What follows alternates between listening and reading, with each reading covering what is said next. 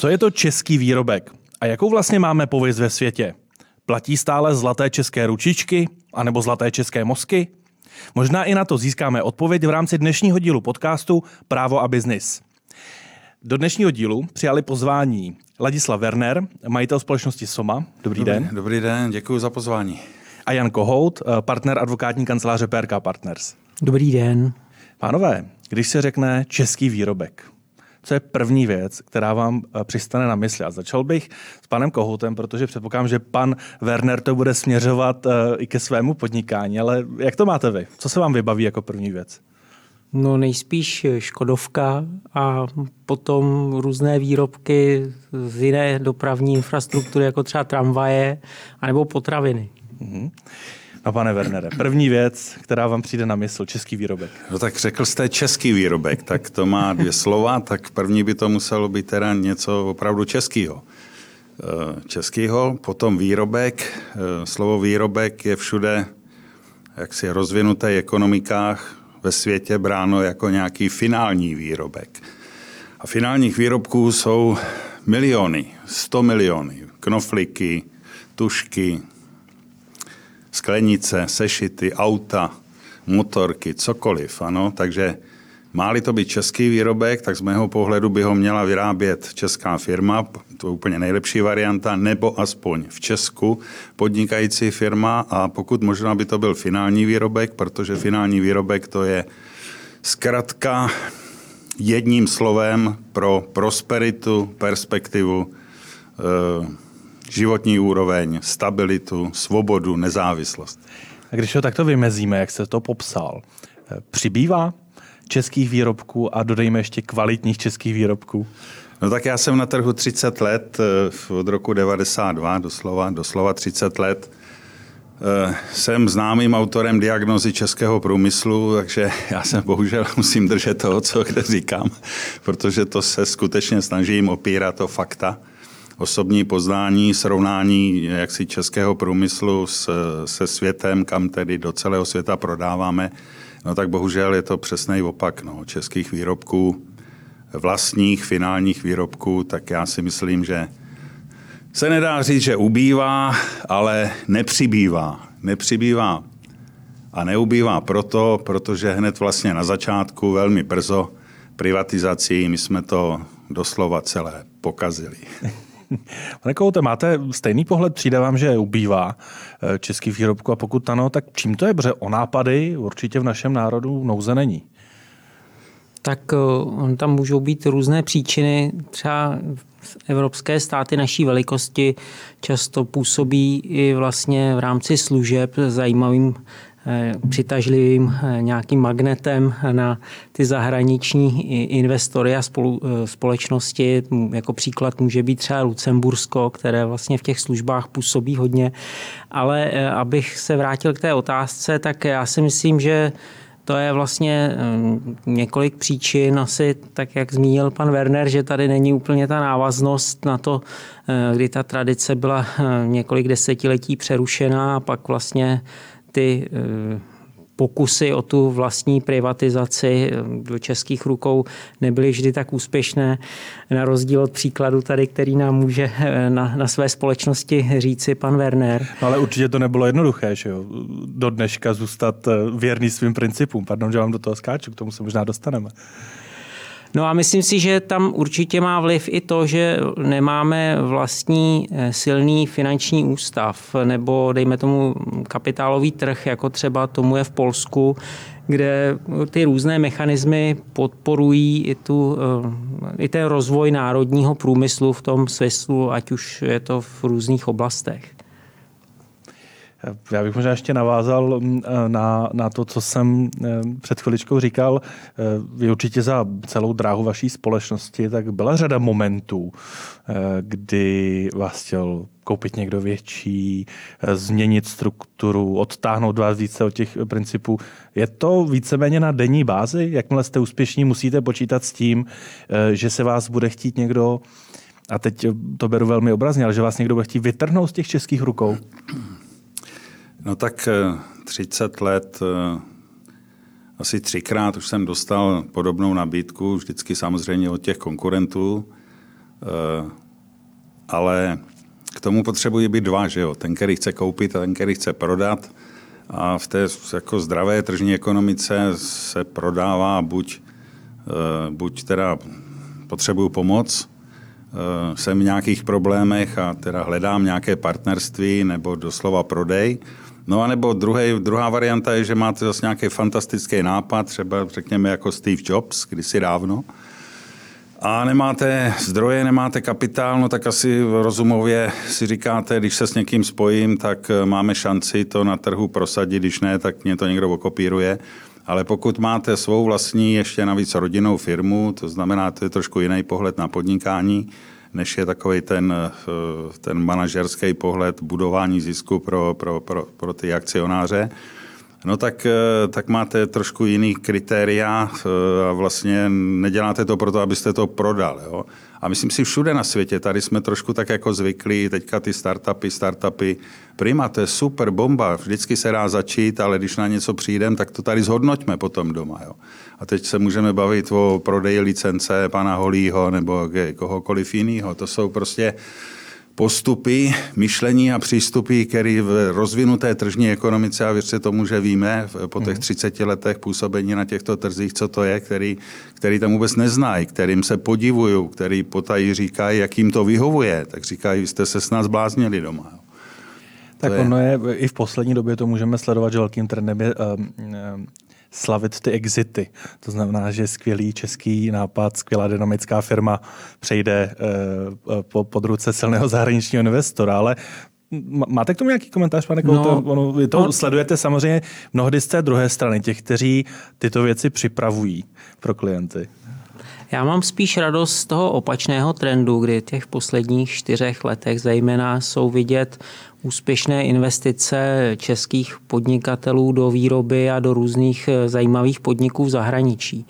A vlastně těch příkladů může být celá řada, ať už jsou to naši blízcí sousedé, jako je Rakousko nebo Německo, ale i vzdálenější, potom v rámci Evropy, Francie, a nebo teď v neposlední řadě třeba eh, to bylo i v Spojené státy, kdy se těm českým výrobcům, kteří chtějí rozšířit, dejme tomu buď své portfolio, nebo i nějak posunout tu značku. On o tom zajímavě hovořil pan Werner, myslím, v jedné ze svých eh, dřívějších, eh, dřívějších vystoupení, kdy vlastně říkal, že zatím bohužel, tak jsem to pochopil, vlastně to, že je něco vyrobeno u nás, ještě nemá takovou lákavost, takže často ty úspěšné společnosti hledají novou platformu, dejme tomu s puncem, tak jako, že když mám hodinky, tak jsou ze Švýcarska, tak je to určitě něco, co každého hned zajme, když to, když by je měl, dejme tomu, ze Spojených států, tak to nebude až na ty iWatche možná hned takové lákadlo. No, to jsem se právě chtěl zeptat, jak moc eh, eh, to, že něco je český výrobek, může být konkurenční výhodou eh, na zahraničních trzích. Ve vašem segmentu předpokládám, pane Wernere, že to nehraje téměř žádnou roli. Když je to český výrobek, že ano. to hraje nebo nehraje? Mm-hmm. No, já si pomůžu takovým sdělením. Podnikání na, na, na podnikání je potřeba se dívat ze dvou rovin. První podnikání vůči samotné firmě, teda, která s něčím podniká, no a potom je to nějaké souvislosti, které to má na tu zemi, na ekonomiku té země. Protože e, obě dvě ty, oba dva ty pohledy se vás týkají jako člověka, e, chcete být úspěšný jako podnikatel, mít z toho nějaké benefity a, za, a samozřejmě vaše zaměstnance, ale zároveň taky chcete, abyste měli kvalitní školství, zdravotnictví, důchody a tyhle ty věci. To znamená, třeba na tu otázku předcházející, jako uh, zkusme se dívat na zahraniční investice českých podnikatelů z těch dvou pohledů. A pak zjistíte, že takový home credit, co přinesl České republice, jakkoliv můžeme pana Kellnera nebo Štíka, buď mu země lehká, považovat za jakoby z jednoho pohledu velmi úspěšného podnikatele, ale přínos pro Českou republiku prostě e, nevalný. Ano? To znamená, každý stát, každý stát, každý stát se, pokud chce dospět k nějaké vyšší životní úrovni, tak se musí chovat ekonomicky e, ve svým vlastním zájmu, v dopadech na jeho vlastní hospodaření, na jeho vlastní ekonomiku. A tam, tam to mají prostě za ty desítky let tržní ekonomiky jako, jako malou násobilku, ty děti se s tím rodí a tam je, tam je teda opravdu ceněný ten podnikatel, který jako zároveň přinese nějakou míru vlivu, která se znásobí nejenom na jeho zaměstnance, ale znásobí se taky na ty efekty sekundárního pohledu, že jo, na celou tu věc. No. Takže každá ta tržně úspěšná eh, rozvinutá ekonomika země a můžeme začít švýcarském jako nějakým topem, Německo, Rakousko, Holandsko, Belgie, eh, Francie, to jsou všechno země, kde si velmi brzo a velmi precizně a každý rok to upřednostňují, defino, zadefinovali, eh, co je to teda ten jejich eh, mhm. národní zájem. Že jo? To je. Nevím, jestli jste chtěl k tomuhle tématu něco dodat, nebo já mám pak případně follow-up dotaz. No, já jsem spíš chtěl ty své příklady, které jsem uváděl, tak to jsou spíš výrobní podniky, kdy třeba eh, tady znám eh, podnik, který se zabývá zemědělskou technikou a nejdřív to vlastně byla společnost tady v Čechách, která byla Eh, nějakým způsobem jako pouze doplněk rakouského výrobce a nakonec to byl tak úspěšný jako posun v tom, že toho rakouského výrobce ten český manažer vykoupil a vlastně je to teď česká společnost, která, která má ten přesah do, do Rakouska. Takových příkladů je už celá řada, což jako mě velmi těší. A na druhou stranu i je, myslím, dobře, že třeba na rozdíl od těch jiných eh, států, dejme tomu z východu, ať už koukáme tady, jaké byly dřív eh, nejtypičtější investice, dejme tomu Eh, z Ruska nebo z azijských zemí, tak byly často do eh, nemovitostí, kdežto u nás se dá říct, že ty větší investice právě spíš směřují do nějaké výroby nebo něčeho, co může vlastně eh, spíš být dál rozvíjeno na základě toho českého umu, což je samozřejmě zajímavé a povzbuzující. Když tady pan Werner hovořil i o tom společenském přesahu, mně se vybavilo, že to je vlastně taková tak trošku definice ESG, ale ne nikým nařízená, ale ta, která vychází ze spodu. Měl, měl, vnímáte to také tak? No, tady samozřejmě se potom o tom dá uvažovat různě, protože to je takové, řekl bych, poměrně populární téma, o kterém se hodně mluví a myslím si, že eh, ta definice je taková zatím nepříliš uchopená, ať jsou to eh, kterékoliv z těch tří znaků eh, té zkratky. Ale myslím si, že samozřejmě to může mít celou řadu aspektů a zejména například eh, u firm, které se zabývají eh, výrobou strojů, eh, tak jako to vnímám u pana Wernera, to může mít zajímavou, zajímavou perspektivu, tak jak vlastně ty, co to stroje používají, už budou uvažovat o tom, aby se do některé z těch kategorií mohly zařadit. Jak vy vnímáte ten trend ESG, je to něco, co si interně odškrtnete, tohle všechno vlastně splňujeme dlouhodobě, protože máme dobře nastavenou firemní kulturu. Pane redaktore, zeptám se hloupě. Co je to ESG? Vysvětlete mě to. no, tak je to trend, eh, který směřuje ke třem naplňování třech pilířů, environmental, social and governance. Eh, v zásadě, já jsem to pochopil z toho, to, co jste popisoval, já to, já to je to, co vy děláte. Já to, já to samozřejmě vím, ale ptám se proto, abych eh, nastolil otázku, nakolik je to eh, významné, vážné, důležité téma v situaci, kdy jste součástí nějaké ekonomiky a ta ekonomika podle mého názoru neprosperuje a vy se máte velmi, velmi zamyslet nad tím, co je potřeba udělat jako prioritní, abyste tu cestu nějakým způsobem upravil a nastavil k té prosperitě. A velmi brzo zjistíte, že podobné téma jako ESG, tak jsou vlastně témata, které vás, pokud si nedáte pozor, odvedou od té hlavní cesty, od toho hlavního problému. A při, připomenu třeba digitalizaci, automatizaci výroby. Ano, co chcete digitalizovat, automatizovat, když nemáte svůj vlastní finální výrobek? Jo, to znamená, Všechno to vychází z toho, že nezapomeňme na to, co je nejdůležitější pro ten úspěch té firmy nebo toho celku té země s těmi firmami. No a je to všude na světě po staletí finální výrobek. Skutečně. Já bych o tom mohl přednášet a kdyby to nebylo tabu, protože ono to tak jako nastavuje zrcadlo té době a když to poměřujete perimetrem, tohohle toho významu, toho slova finální výrobek, tak se v tom vlastně zrcadle vidí teď... všichni ti, kteří ano. něco udělali velmi neefektivně, velmi špatně. Řada těch lidí je stále v politice nebo vlivných, mm. ano, na různých velkých, vysokých institucích, vysokých místech velkých významných institucí. Takže zkusme to téma trošičku chviličku ještě podržet u toho finálního výrobku a všechno, co chcete nakomponovat na tuhle diskuzi, tak si dejme, na, dejme si na tohleto pozor, aby jsme si řekli, jestli to má význam pro zemi, která generálně, všeobecně je vlastně subdodavatelskou zemí. Podle mého názoru 90% jsou subdodavatelé nefinálních výrobků. Subdodavatel není cizí slovo. To je jeden legitimní způsob podnikání, ale bohužel, bohužel, to je úplně nejnižší nejnižší úrovně míry lidského umu, který k tomu potřebujete. Ještě bych hmm. odlišil subdodavatel nefinálních výrobků a subdodavatel finálních výrobků. To jsou taky dva světy finální výrobek může být motor nebo já nevím, cokoliv, co je potřeba jako eh, komponent do nějaké vyššího stupně technologie. To je finální výrobek se vším respektem, ano, a je to přitom taky subdodávka. Ale pak jsou subdodavatelé nefinálních výrobků a to jsou ty lisovny a montovny, kde vlastně nepotřebujete a nemáte nejmenší šanci ovlivnit ten, ten výrobek, protože ho dostanete jako zadaný. Že jo?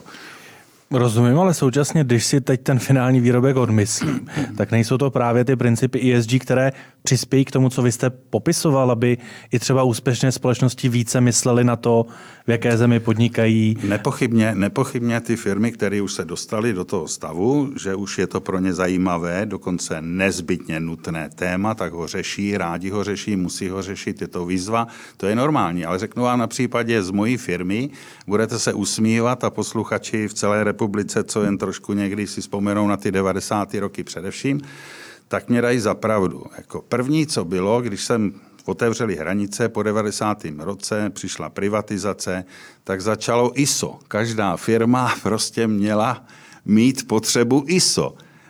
Skočím nakonec, mně se nikdy za celých 30 let zákazník, upozorňuji na náš vlastní finální výrobek, nezeptal, jestli máme ISO. To vůbec nezajímá. To jsou nějaké interní záležitosti o nějaké kvalitě procesu a, a tak dále. Vůbec o to nik, nikdy na světě nikoho to nezajímá. Přesto to bylo takový téma, že když jste přišel do banky jednat o úvěr, tak se vás ptali, máte ISO? A vy jste řekl, nemám. A oni se na vás dívali, jako že teda vám asi nepůjčí. Jo. To znamená, říkám, na tomhle příkladu jsou témata, které mají svou aktuálnost v nějaké době nějakého vývoje té firmy nebo toho výrobku. Já samozřejmě moc dobře vím, co to je rovina subdodavatele, protože my jsme ten program nezdědili, nesprivatizovali, my jsme ho vybudovali někdy od roku 97, to znamená ne 30 let, ale 25 let a takových 8 let, 9 let do roku 2099 jsem byl polovinou obratu subdodavatel a polovinou z toho. Já moc dobře vím, co je to pozice subdodavatele a proto o tom tak otevřeně mluvím, protože najdete málo koho, kdo by našel protiargumenty proti tomu, že to, co říkám, že není pravda. No. Tak předpokládám, že ani u Jana Kohouta bych nenašel proti argumenty proti tomuto no, tématu. Je určitě eh, jako zřejmé, že se to dá použít jako různě, že spíš eh, do velké míry to je takové zaklínadlo, kdy se mm, jako zejména mi přijde, že to může naopak mít eh, kontraproduktivní efekt, ať už na tu přírodu nebo na něco jiného, když se to bude dělat pouze jako s úmyslem, jako to nějak deklarovat. Eh, protože si myslím, že spíše je důležité se zamyslet, jestli eh, se tam to, co jako už nějak existuje, dá v, tom, eh, v, té, v těch pojmech zachytit a zdůraznit ten aspekt, který ten konkrétní finální výrobek má, nějakým způsobem tím pomoci jako získat i tu mm, zálibu na straně zákazníků, že dejme tomu pro tu přírodu, je to nějakým způsobem přijatelné, ale když si připra- představíme, že třeba by potom někteří výrobci už měli být tlačeni, že budou mít spoustu e, nějaké administrativy zase napojené na to, aby byli schopni to vůbec deklarovat, tak to si myslím, že té přírodě příliš e, efektivně neprospívá. No. Současně ale ESG jako takové pro řadu segmentů dneska už je naprostou povinností. Vidíte to a takže například v tom výrobním, ale já bych vás spíš zařadil na pomezí výrobního technologického, vy nejste montovna, že jo, to, když tak můžeme probrat. Vidíte, že třeba v některých eh, oblastech podnikání to skutečně není téma, že skutečně jsou úplně jiná témata, než, než je ESG. Protože něco jiného je marketing, něco jiného je realita. Vy mnohdy máte samozřejmě blízko i k těm majitelům firm, kteří řeší, do čeho budou investovat, hmm. do čeho nebudou investovat tak eh, může to být eh, pro ně zajímavé v případě, že můžou získat nějaký, dejme tomu, finančně zajímavější způsob eh, externího financování, úvěr nebo něco podobného, protože se to v rámci toho hodnocení nějak může odrazit, ale jsme začali takovým smutným tématem a myslím si, že podobně jako s covidem, tak ta invaze Ruska na Ukrajinu určitě ukazuje, že i ty starosti, které, dejme tomu, mohly být zásadní a nějak se vnímaly jako eh, hrozba toho oteplování planety a podobně, tak eh, s tím se vlastně nedá nic dělat, když pak vypukne něco tak strašného, jak se tam teď zřejmě děje. Samozřejmě předpokládám, že řada Eh, expertů na tuto oblast by vám ty řekla hned 10 důvodů, proč to vliv nemá, ale to není tématem dnešního podcastu. Eh, když tu jste zmínil tu současnou situaci, ono dnes v době natáčení podcastu s chodou okolností je to měsíc od eh, vypuknutí té invaze. Sledujete už i vy, pane Werner, nějaký konkrétní dopad na chod vaší firmy? Protože samozřejmě médii probíhají různé příběhy různých firm, které se k tomu vyjadří více či méně. Myslím, že váš pohled jsem ještě nezaznamenal. No tak nepochybně, tak úvodem válka, strašná věc, jo, to znamená, tam není o čem diskutovat, to je hrůza všech hrůz. Eh, jak se nás to týká, prodáváme-li do celého světa, tak samozřejmě jsme měli relativně velmi slušné postavení na tom ruském trhu, ukrajinském ruském trhu, eh, zastoupení, svoje zaměstnance, ano, to všecko prostě je nějakým způsobem s otazníkem posledním roce jsme se ani my nevyhnuli, že jsme přijali asi 12 eh, ukrajinských spolupracovníků, no takže hned s prvními dny vlastně dva odešli bojovat a ostatní začali přivážet svoje rodiny, jak to šlo, děti, manželky, rodiče, takže jakoby další starosti s tím, jak teda jim pomoci zabezpečit to. To všechno probíhá podle mého názoru v každé firmě asi tak plus minus stejně, jo, tak jako, jako ta, ta, eh, ta odpověď na to, tam, tam to není k diskuzi, to, to, to prostě je hruza, to se, to se, to se, to se musí nějak zvládnout. No. Ale i ta válka, kdybychom šli dál jako do, toho, do, toho, do té roviny diskuze, proč, proč jako ta válka vzniká, eh, tak já vás překvapím, překvapivě, eh, myslím si, že to zase souvisí s, nějakým, s nějakou mírou svobody, nezávislosti, která se dá dosáhnout nějakým hospodářským vlivem a už se zase blížím k těm finálním výrobkům, v tomhle případě tedy ruských firm jo, nebo ukrajinských firm, protože já teď skočím sválně nahoru, bude potřeba to asi vysvětlit, ale eh, Rusko jako takový, jako hospodářství, to je vlastně eh, dominantně, bych řekl, benzinová pumpa. Benzinová pumpa, která má tržby z prodeje nerostného bohatství, nafty, plynu, takovéhle věci zcela dominantním způsobem. Finální výrobky ruských domácích firm, to musíte v oběd eh, třikrát eh, Rusko, abyste něco skutečně našel. Jo? To znamená, z tohohle toho pohledu to Rusko je neuvěřitelně jako ekonomika závislý. No u nás se říká, že my na tom plynu samozřejmě taky.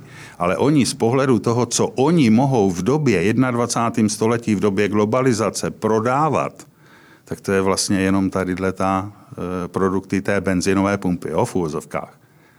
No a to má velké souvislosti, co se tam děje, proč se to děje a jak to, je, jak to děje. Jo? Nesmíme, nesmíme jít po povrchu. Válka, bomby, tragédie, genocida. Jo? Pojďme na ty příčiny. Jsme v Evropské unii. Ne? Jsme tam, jsme zaplať pámbu v Evropské unii. Evropská unie vznikla proč? Ta vznikla jako, jako řešení, aby nevznikaly války, protože války vždycky vznikaly, když někde byl nějaký zádrhel eh, obchodní. Takže Evropská unie byla udělaná s cílem, aby se umožnilo, zjednodušilo, usnadnilo obchodování, obchodování a teď co je to obchodování? Obchodování je, že já mám nějaký výrobek, ten prodám vám, vy máte nějaký výrobek a zase finální prodám já ho vám, ano. Když máte co prodávat, čím obchodovat, no tak, tak je to v pořádku, tak to takhle funguje. A teď udělejme zase skok, pohled do diagnozy našeho průmyslu a zjistíte, je-li pravdou, jsme-li dominantně subdodavatelé, tak my nemáme co prodávat, čím obchodovat. Nabízíme svoji levnou pracovní sílu. Říkáme, že jsme konkurenceschopní, dávno nejsme konkurenceschopní uh, Ukrajinám, já nevím, kterým těm zemím, které jsou levnější pracovní síla, ano. A dostáváte se k meritu věci. Skutečně k meritu věci, který málo který politik řekne na plná ústa. Proč? Protože i těch posledních 30 let, co my jsme tady, ano, Schengen, svoboda, pluralita, demokracie, ale taky klientelismus, korupce a tyhle ty všechny atributy, ano, tak probíhal, probíhal teda s nějakým vývojem, kde některé věci byly výhodné pro českou ekonomiku a některé věci nebyly výhodné. Tržní ekonomika to je boj o existenci. My jsme součástí Evropské unie, ale ta Evropská unie se skládá z různých států, z různých hospodářství. A vlastně vy můžete být eh, úspěšnější, vy můžete mít vyšší životní úroveň tehdy, když to bude na úkor vašeho konkurenta někde jinde. Úplně ideální stav v tržní ekonomice je, když nemáte žádnou konkurenci. No a teď si po, poslední větu k tomu a teď si položme otázku, co tady zůstalo konkurenceschopné po 30 letech vůči průmyslu německému, švýcarskému, francouzskému, holandskému. V té rovině pro obchodování, což je základní princip, základní princip Evropské unie. No a vždycky, když nějak v historii, teď se vraťme o tisíc let zpátky, 600, 400, vždycky v historii nějakou mírou vlivu ty státy se snažili jaksi získat nějakou dominanci a nějaký, nějaký výhody z toho. Většinou to bylo válkami, ano, v Evropské unii. Proč bychom válčili, když máme čím obchodovat? Pokud máme čím obchodovat. A teď si udělejte tu paralelu na ten dvojí svět, ruský hospodářství, hospodářství Evropské unie, no tak nepochybně, tak jak v 90. roce, ten západ se chtěl dostat na nový nenasycený trh a snížit svoje náklady výroby. A já k tomu podotýkám ani nic víc, a to byla strašná chyba. To byla strašná chyba, ano. Důsledkem toho je, že my jsme přišli o svoje finální výrobky, máme práci, ano, ale stačí to? To byl téměř až historický exkurs. Já jsem tady napjatě poslouchal, celou dobu jsem si říkal, co vlastně na, na, na toto pojetí řekne právní, protože právníci jsou mnohdy eh, v těchto věcech takový mnohem více pragmatičtější, ale když bych začal tou první věcí a to je ten dopad eh, současného konfliktu na biznis. Předpokládám, že stále eh, je řada českých biznisů, kteří pocitují sankce, kteří pocitují ten dopad, byť tedy nejsme, eh, ne, nejsme závislí tolik na tom obchodování ani na dodávání našich finálních výrobků, když jich tolik nemáme do Ruska. Tak eh, možná bych uměl říct jednoho, dva finalisty, kteří jsou tím poměrně dost postiženi, protože dejme tomu existují v nějaké vertikále, kde na konci je ruský ultimátní vlastník, ale to jsou spíš výjimky. Myslím si, že eh, spíš tady v tom je eh, strašné, jak eh, se Evropa najednou dostala do nějaké takové situace spíš blízké řešení 19. století, kdy jsme všichni měli pocit, že tohle už se tady nemůže objevit a najednou vlastně zaskočeni tou situací, kterou vlastně jsme tady prožívali, ale s daleko nižší intenzitou, už od roku 2014 a málo kdo si to zřejmě uvědomoval, tak eh, tady rostla eh, jaksi síla, která eh, vnímala to okolí úplně jinak, než bych řekl, že se může vnímat běžně, běžně jako v naší části Evropy. My máme vlastně v kanceláři několik kolegů, kteří jsou z Ukrajiny a z dalších zemí bývalého Sovětského svazu a samozřejmě také proto se snažíme zejména kolegům právníkům, kteří se na nás obrací nějakým způsobem v těch začátcích eh, tady pomoci a Eh, je to eh, samozřejmě velké neštěstí, ale současně eh, i určitá příležitost zase ukázat tu vlídnější, ča, vlídnější tvář České republiky. A vidíme to i tady v okolí v Polsku, na Slovensku, kdy byť třeba byl velký odpor k těm uprchlíkům během války v Sýrii, tak teď si myslím, že taková ta solidarita a podpora těm všem, kteří přicházejí a potřebují nějakou pomoc nebo péči, tak si myslím, že je pozbuzující a třeba z toho může vzniknout do budoucna nová přátelství, které pomůžou zase na všech možných úrovních, včetně samozřejmě těch obchodních. Rozumím, když to ale vezmu prakticky, eh, vidíte někde skutečně zásadní problém, že současný konflikt dopadne ať už sankcemi nebo přerušením obchodních vazeb eh, na nějaký segment, takže se z toho neoklepe, nenajde alternativu. Já předpokládám, že společnost vašeho typu má tak diverzifikované portfolio, že výpadek jedné či dvou zemí není natolik zásadní, ale vidíte někde segment, který skutečně může mít aktuálně reálný problém a nemůže se velmi jednoduše oklepat. A teď nemyslím společnosti, které mají skrytého jednoho, dva ruské vlastníky, ale nějaký celý segment, který opravdu Myslím v současném si... rozpoložení je na tom závislý. Myslím si, že to může být celá řada těch klasických československých odvětví, které nějak přetrvaly od, toho, od té přeměny. A to je zejména to strojírenství zaměřené, dejme tomu, na těžbu nerostů, uhlí a tak podobně, protože to je něco, co části světa, kde se snažíme častěji pohybovat, se to vnímá jako nějaké utlumované odvětví. Samozřejmě otázka, jak se to teď projeví s ohledem na ty výpadky surovin eh, z Ruska, ale eh, ty výrobci, kteří vlastně dodávali už důlní technologii nebo i určité hm, komponenty do teplárenství a podobně, tak ti můžou být poměrně silně eh, postiženi. No, já si můžu tak vám odpovím jakoby velmi obecně, ale trochu si říct, že jako těžko najdete jakoby rozumnější odpověď. Jo? Samozřejmě nemyslím, jako, že teď si tady hraju na nějakého učitele, ale nechci odpovídat jenom konkrétně na dopadu na naši firmu, ze všeobecním to a zároveň tím odpovídám, jaký to má dopad na naši firmu. Vždycky a všude vůči komukoliv na světě u nás, pro jakoukoliv firmu z jakékoliv jiné zemí, to bude dáno mírou zá, zájemné závislosti. To znamená, jsem-li více závislý dneska v době válčení eh, Ruska s Ukrajinou na ruském trhu, tak je velký nebezpečí, velká pravděpodobnost, že to bude mít velký, velký problém. Ano, nebo rozhodně to bude, bude něco, s čím budu muset eh, velmi, velmi bojovat. Je-li moje míra závislosti dneska menší, myslím jakéhokoliv subjektu, no tak samozřejmě to překonám s nás. Já bych, já bych tuhle tu tuhle tu situaci jako upozornila jednu věc. Ta válka eh, by měla být velkým varováním i pro českou ekonomiku, protože ta válka je vlastně důsledkem té závislosti. Jo, vzájemné závislosti. Teď můžeme diskutovat na kom víc nebo víc. A pokud jste hodně závislej, no tak taky musíte níst ty rizika z té závislosti vyplývající. Co mám na mysli? Rusko prosazuje svůj vliv na Ukrajině válkou.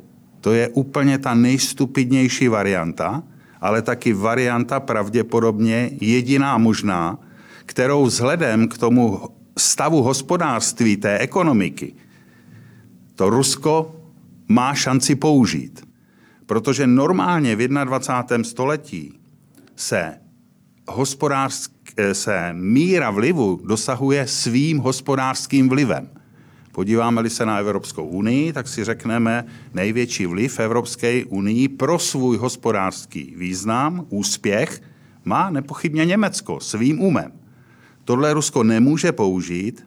A proč je to varování pro českou ekonomiku? Protože my jsme jako subdodavatelský subjekt velmi, ale velmi existenčně závislí na těch strategických partnerech, od kterých musí 90% našich průmyslových podniků dostat práci, jinak je průšvih, ale totální průšvih. Už dneska doba covidu odpověděla, co se v takových situacích děje, když jste neuvěřitelně závislí.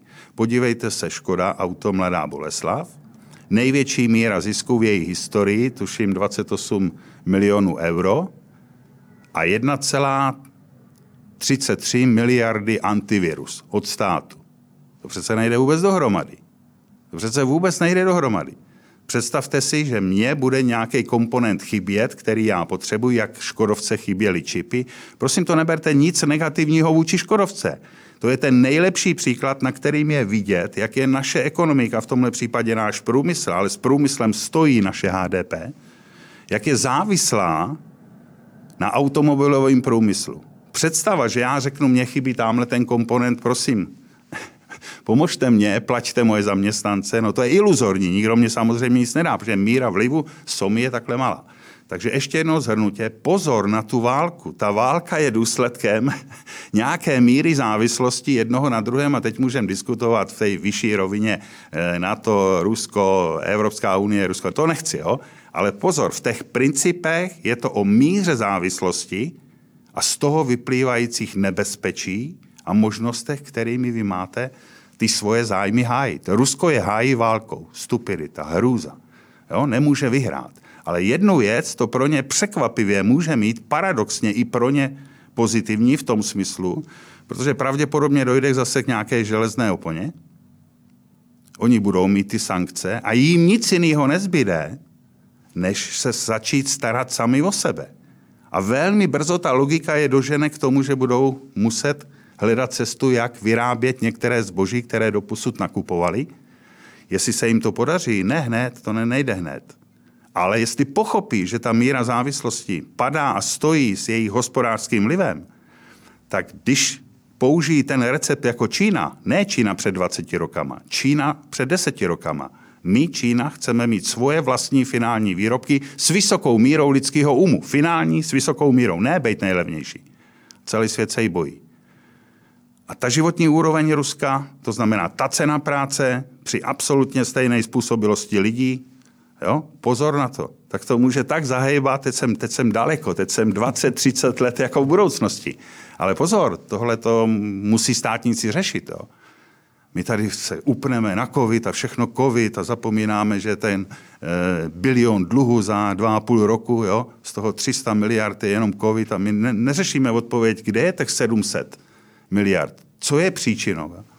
Opět řada témat. Mě z toho osobně zaujala tu, ta závislost, která bych se rád věnoval. Nevím, vy, vy jste se na mě tak díval, jo. že byste rád ještě dodal komentář. Tam vlastně jsou dvě témata, které bych tak nějak rád glosoval a to jedno je samozřejmě, ono to není jenom, myslím, ten, ta ekonomická nabídka toho, té jedné země těm jiným, ale je to i nějaká taková jakoby společenská přitažlivost, si myslím. Jestli ten život v některé té zemi může být pro někoho eh, natolik zajímavý, že to bude brát jako, že s nimi radši je eh, dobře eh, naladěn a bude se snažit nějakým způsobem tam mít možnost ať už cestovat nebo třeba přesídlit. A myslím si, že máme to štěstí, že Česká republika je jednou z takových zemí, která si myslím může nabídnout velmi eh, kvalitní eh, způsob života, ale samozřejmě to závislé na té eh, ekonomice a na tom sociálním smíru, jestli prostě tady budeme schopni nadále vyrábět to, co budou jiní chtít od nás použít. Ta, to bohužel v Rusku, myslím si, do velké míry schází. Jo? Že tam eh, jsou místa určitě ohromně zajímavá, ale eh, v tom celku eh, v zahraničí to, ta země není vnímána tak, jako že by byla zajímavá se tam přesídlit, jako někdo si říká, tak se přestěhuji do Austrálie, když nemůžu být v Evropě, nebo já nevím, třeba na Nový Zéland, nebo do Spojených států a podobně. To je možná jedna rovina, které jsem se chtěl eh, nějak vyjádřit. Ta druhá samozřejmě, to je, kam to může v tom eh, Rusku vést, když by tam vznikla ta eh, nová železná opona. A já se teda obávám, že i ten vývoj, který tam jak si začal, protože to není teď změnou v té v tom v rámci přípravy na ten konflikt, dejme tomu letos, loni a podobně, ale je to už dejme tomu nějaký proces, který se může vnímat už od tak eh, let 2007-2008, že se eh, tam nějakým způsobem poměrně eh, koncentruje zaměření na ty státem ovládané monopoly nebo oblasti, které se snaží rozvíjet. A není tam příliš příležitost nějaké té soukromé iniciativy, že by tam vyrůstal nějak víc úspěšně ten střední a malý eh, biznis, který je vlastně tím podhoubím pro to, aby eh, ta ekonomika mohla dlouhodobě zajímavě fungovat, jako to je třeba v Německu. Tohle jsou všeobecně známé věci, ale není v tom odpověď, co je příčinou. Já vám tu příčinu řeknu. Rusko má smůlu, ale i Česká republika má smůlu. Rusko tím, že tam nemá 100 let nějaký osvícený vedení a Česko má taky smůlu, že v posledních 30 letech eh, ani my nemáme eh, nějakého státníka, který by se podíval na koláč HDP nebo HNP ještě, ještě blíže, to je na jinou diskuzi, a jasně by viděl, kudy vede cesta k prosperitě. Ano? To znamená, společnost má jít cestou k prosperitě, tak, tak jak jsem řekl, jedním symbolem je finální výrobek a hned řeknu, proč finální výrobek, protože ten rozhoduje o tom, jaká míra lidského umu v té společnosti je, bude či zůstane. Lidského umu, který potřebujete na vývoj, prodej, výrobu, servis toho finálního výrobku. Kde není finální výrobek, tak chybí z jedné strany vývoj, projekce, konstrukce, technologie a z druhé strany chybí. Dneska by se řeklo marketing, prodej, servis. To jsou profese, které vyžadují ty největší kvalifikované síly. Máte-li vzdělanostní, průmysl vzdělanostní, to znamená, kde potřebujete tyhle ty profese, kde je máte, no tak samozřejmě pracujete se způsobilejšíma lidma, s inteligentnějšíma, který pro tu společnost, pro tu firmu, následně pro tu společnost, v těch souvislostech, jak jsem si to tady položil, tak mají mnohem větší společenský ekonomický efekt, přínos. Ano, to znamená znova, věřte tomu, neexistuje pravdivější, eh, jednoznačnější zkratka, finální výrobek rovná se prosperita. Nefinální výrobek rovná se cesta k chudobě. A teď ještě jednu velmi podstatnou věc.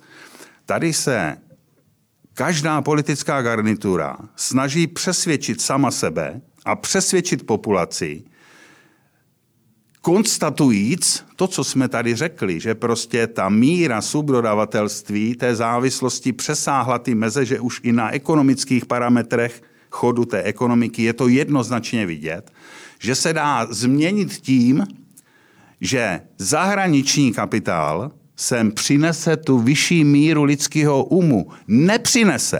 Nikdy to neudělá. Nikdo nikdy na světě nepustí ze své země to nejcennější. Proč? Protože by neměl práci, která je úplně nejdůležitější no, pro svoje lidi. Nebo nepustí dobrovolně. Samozřejmě eh, druhotným efektem té současné krize je to, že eh, z Ruska je ten finální odliv mozku. Takže samozřejmě eh, není to tak, že by to nebylo k dispozici, ale samozřejmě je velmi náročné i v současné době být třeba nějakou destinací, pro, kdy budeme zajímavou destinací pro ty nejbystřejší lidi, kteří pane, prchají můžu, z těchto pane zemí. Redaktore, podívejte, v Rusku je 140 milionů lidí a když byste dostali, já je nemám, ale když bychom dostali ty čísla, kolik lidí těch mozků odejde, tak zjistíme, že to je marginální procento. Ne nevýznamný, ale jakoby není to nějaký velký počet lidí. Většinou těch, já nevím, nejspůsobilejších, nejbohatších, nebo já nevím, který mají nějaký známý, nebo nějak se dostanou, ano. Ale pozor, eh, to je exodus živých bytostí z nějaké e, oblasti někam. V tomhle případě z Ruska někam za lepším živobytím, za lepší prací a tak dále. Ale u nás probíhá exodus, exodus ve smyslu, ne exodus jako ven, ale tady zanikají pracovní příležitosti, které vám dají, vytváří tu nabídku na tu vyšší míru lidského umu v té práci – Tady každým rokem v těch 30 letech je méně a méně pracovních příležitostí. Věřte tomu, tu analýzu skutečně nechte si udělat. Já si to dělám jenom tak parametricky z toho, co vidím a jednám. To znamená, Každým rokem se zmenšuje počet pracovních příležitostí pro ty nejkvalitnější mozky, které přinesou následně sekundárně ty největší efekty pro tu společnost. Právě proto, že tady nejsou ty finální výrobky. A tohle to souvisí s tím, co jsem taky publikoval. Tady je úplně bláhová představa, že jakousi reformou školství se dá zlepšit úroveň školství a následně toho průmyslu. Přesnej opak musí začít. Kdybyste teďka mávnul kouzelným proutkem, skutečně čaroděj, za tři roky by to vypustilo a nejlepší studenty, všichni zedníci by byli jenom s červeným diplomem v úvozovkách, za čtyři roky maturanti, za šest let univerzity. Víte, co by se stalo? Ty nejlepší z nich, a Gaussova křivka stále platí, by nenašli uplatnění, aby prodali tu míru umu, protože by se dostali do těch subdodavatelských podnikatelských subjektů, kde na 800 lidí potřebujete 10, 5 takových příležitostí. A ještě v téhle mantinelech, když v mnohem širších mantinelech se dělá vývoj někde jinde, byť se tady z toho dělá vývoj. Pozor na to, jo? Já si myslím ale, že tady je možná trošku nebezpečné očekávat, že nějakou strategií eh, vlády nebo nějakého politického vedení se tohle eh, může nějak významně změnit, protože to je spíš na iniciativě toho jednotlivce. A eh, tam je samozřejmě zajímavé sledovat, jaký je rozdíl mezi tou, dejme tomu, řízenou společností, která existuje v Číně a která existuje třeba v Rusku, ale i e, třeba tím e, extrémním e, vývojem a dynamikou těch dalších azijských zemí. První to začalo Japonsko, potom Jižní Korea, teď je to v velkém rozmachu Čína, kdy tam vidíme, že dejme tomu, nejdříve to bylo přebírání nějakých technologií místo výroby, ale postupně právě tím zájmem proniknout vlastním nějakým finálním výrobkem eh, nahrazují ty eh, tradiční dodavatele. Mě třeba zaujalo, když jsem jednou byl na brněnském veletrhu, když se mě ptala, eh, ptali tam z Jižní Koreje ta delegace, že je hrozně zajímavé to tady sledovat, jak vlastně se tady řadíme, dejme tomu, mezi ty výrobky, eh, které nejznámější značky jsou, dejme tomu, ze Švýcarska, z Německa. A když ten zákazník si chce vybrat něco cenově zajímavějšího, tak třeba zvolí něco z České republiky, jestli tady nějaká strategie, jak se jak si posunout a být tím premiantem, ale to tady bohužel není. A možná je to, co tady chybí a současně asi to je způsobené i tím, že vlastně tady neexistuje nějaká eh, kontinuita strategie.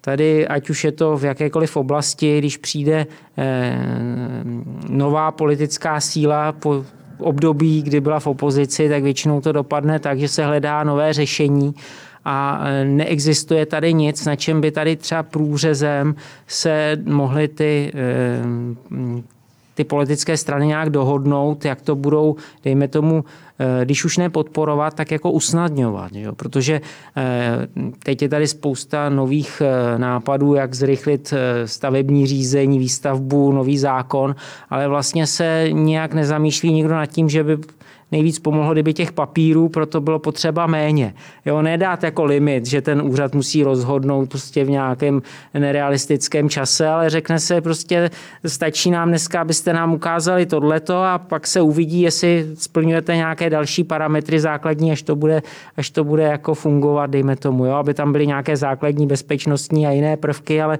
to, co vlastně musí dneska každý ten developer vlast, eh, podstoupit, kdy musí schromáždit celou řadu dokumentů a to se samozřejmě má vliv i na ten průmysl, protože postavit tady nějakou eh, novou výrobu, nějakou novou továrnu, která by byla pro nás zajímavá, no tak to je eh, řekl bych, dobrodružství nejméně na pět let s tou přípravou. Zase záleží, do jaké oblasti by ta výroba měla zasáhnout. A eh, spoustu lidí to odradí, když vidí třeba, mají to srovnání, jak to může fungovat v jiné zemi, a kde se dá třeba něco podobného postavit, dejme tomu za rok, za rok a půl. Když jste zmínil tu chybějící kontinuitu, tak eh, kde naopak kontinuitu vidím, je to spojení pana Wernera s tématem finálního výrobku, eh, což za mě ale minimálně ukazuje to, že v posledních několika letech eh, to stále je téma, možná je to stále komplikovanější téma. Jak vy ale se na to díváte, máte za to, že ten fokus na finální výrobek může být tím klíčem k tomu rozpohybovat tuto oblast?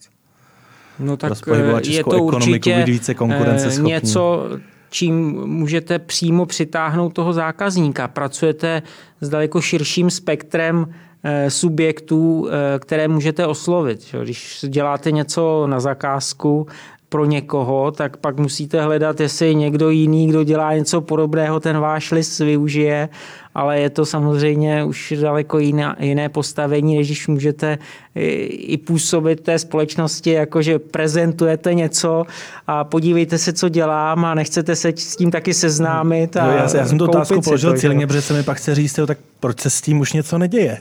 Když tady panuje i taková schoda, že to je eh, skutečně určitý, možná zázračný klíč eh, k řadě eh, problémů. Pane redaktore, to téma finálního výrobku, rozuměj míry lidského umu potřebnej pro tu lidskou činnost, jako to je, to je, to je v tržních ekonomikách. My máme strašný handicap téma 40 lety komunismu a pak téma 30 lety, co je něco mezi začínající tržní ekonomikou a klientelismem, mnohokrát korupčním. Tak v těch tržních ekonomikách, skutečně teď nemusím jmenovat ty země, kde to historicky prostě udrželi, ano, to je něco, co se učí od páté třídy. Možná od čtvrté třídy, mají to v sobě. Přednáší se to na vysokých školách do všech těch detailů a souvislostí. To, co já říkám, to, to jsem nevymyslel.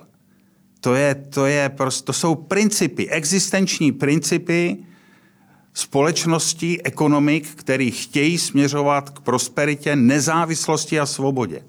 Jo? My jsme závislá ekonomika, nesvobodná, která nemá svoji budoucnost ve svých rukách.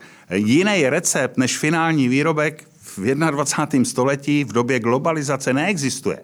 Když budete mít ten finální výrobek, no tak samozřejmě to nejjednodušší z něho, tak dokonce budete dávat jako práci s těm subdodavatelům, který nemají na to, aby vytvořili svůj finální výrobek. Jo? Budete plnit nějakou tu sociální e, roli ve společnosti, že vygenerujete spoustu práce, kterou pošleme do Česka, na Slovensko, do Polska na to lisování. Budete to posílat do zemí, které jsou nákladově jinde, takže ještě budete de facto šetřit svoje výrobní náklady. Co chci říct, proč na tu vaši otázku, proč to u nás nikdo nedělá? No protože jsme v té míře závislosti, že už ani sami nerozhodujeme o tom, co se tady děje. No to je fakt. Prosím, to ne, to jsem se nezbláznil, v téhle kávě nebyl velký rum. To jsou fakta. A to je potřeba mluvit, to je potřeba dokázat. To je potřeba postavit před tu společnost a říct si pozor, to, co se po nás mnohokrát chce, a teď zaplať pámu, že jsme v té Evropské unii, protože kdyby jsme nebyli, tak tady převlá ten, to, to ruský, to komunistické myšlení a byli bychom velmi blízko tomu vývoji, co se prostě dělalo v Rusku, jo? nebo dělá v těchto zemích. Ano? Ale ne všecko, co nám v dané době, a teď to není jako, jako negativně řečeno, co nám někdo doporučuje, aby se doporučuje, to slovo není, není zlý, doporučuje, aby jsme dělali, tak není z toho, co by jsme měli dělat prioritně, protože proto, když to budeme dělat, tak zapomínáme na něco jiného. A to, že to zapomínáme, není v našem zájmu, ale může být v ekonomickém, čistě v tržně ekonomickém vztahu zájmu někoho jiného. Silnějších ekonomik s větší mírou vlivu. A to je ten průšvih. My se musíme začít chovat samostatně, my si musíme umět říci, co je českým národním zájmem. Český národní zájem je úplně stejný jako Švýcarska. Aby jsme byli prosperující, svobodná, demokratická země s fungujícím průmyslem. To řekne každý, každý z politiků. Ale ta odpověď je, jak toho dosáhnout. A českým národním zájmem sjednotit celou politickou scénu, tak, jak to dělají v těch západních zemích. Každý rok se v Německu od roku 1947 setkávají na téma, co je aktualizace německého národního zájmu. Vy už jste to téma závislosti zmínil i v kontextu eh, s Ruskem a s tím, na, na jaké typy firmy to dopadne. Mě právě v té souvislosti um, jsem si vzpomněl na, na období, eh, kdy začínal koronavirus a zjistili jsme, že jsme zcela závislí na dodávkách určitého zdravotnického materiálu jako finálního výrobku, eh, který sem přichází z Číny. A v té souvislosti se řada výroben, řada provozů přesunula s tím, že Evropa musí být v, tom, v tomto ohledu soběstačná. Skočím vám do řeči, pane redaktor, a doplním to, abych na to nezapomněl, do takové míry závislosti, že jsme ve své době v těch počátcích platili za jeden respirátor 748 korun. Někdo ano. to podepsal, někdo to zaplatil. To jsou eh, neuvěřitelné věci. Ano, o co mi jde je ten trend, že v té souvislosti se začalo široce debatovat, eh, co musí vznikat v Evropě, abychom nebyli závislí například na výrobcích z Číny. Blíží se české předsednictví Evropské unie. Eh, pokud bychom měli na stůl položit jednu oblast, ve které se po vzoru určitých zdravotnických materiálů v souvislosti s koronavirem, bychom se měli zasadit o to, aby se ta závislost přetrhala, abychom byli soběstační. A teď se bavím o celém tom eh, komplexu Evropské unie. Asi si nebudu dělat iluze, že bychom ten naše řešení čistě jenom pro Českou republiku. Co by to bylo? Jaké, jaká oblast podle vás aktuálně nejvíce hoří a je nejklíčovější, abychom se zbavili určité geopolitické závislosti? Můžu, můžu začít já? Ano. Myslím si, že by reprezentant České republiky, premiér, vláda měli říci jednu větu. Vážení kolegové, my jsme systémem řízení Evropské unie v současné době e, ve vedení a my vám říkáme, že vám nebudeme radit, co máte dělat. Překvapivě. Nebudeme vám radit, co máte dělat, protože v mnoha směrech jste neuvěřitelně dál, než jsme do posud my došli u nás, ale řekneme vám s určitostí jednu věc, že se začneme starat sami o sebe lépe, aby jsme byli menší přítěží pro ostatní členy Evropské unie, byli jsme méně závislí na vás, tudíž, pokud se nám to podaří, tak budeme platnějším členem Evropské unie. Tohle to by tam měli říct. Měli by se dívat na domácí politiku, měli by vážit a konfrontovat, co je udělat, skutečně, co je ten národní zájem, podívat se kolem sebe, nic nemusí vymýšlet, jenom si odpovědět, proč je to Švýcarsko, Německo, Rakousko, Belgie, Holandsko prosperující průmyslová země. Odpověď je úplně jasná.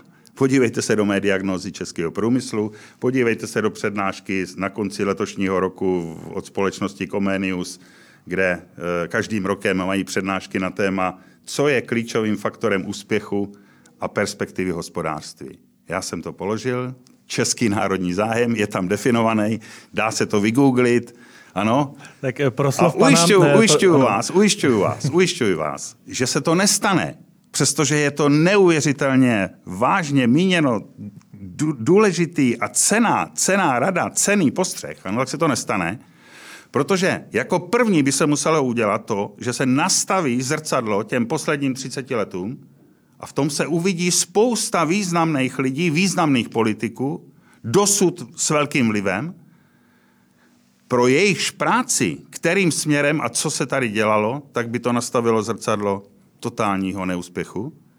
Takže ta míra odvahy těch současných politiků, mnohokrát z těch samých stran, je prostě taková, že se opět nic nestane. Že váš proslov před evropskými státníky máme a e, co byste jim v kontextu, a začínali jsme s tou závislostí, abychom v některém segmentu byli méně závislí. E, tak co byste jim řekl vy, pane Kohote? Tak nemám to tak promyšlené tady jako pan Werner, protože ten se tomu svému tématu věnuje dlouhodobě a e, umí tam pomenovat ty příčiny velice přesně.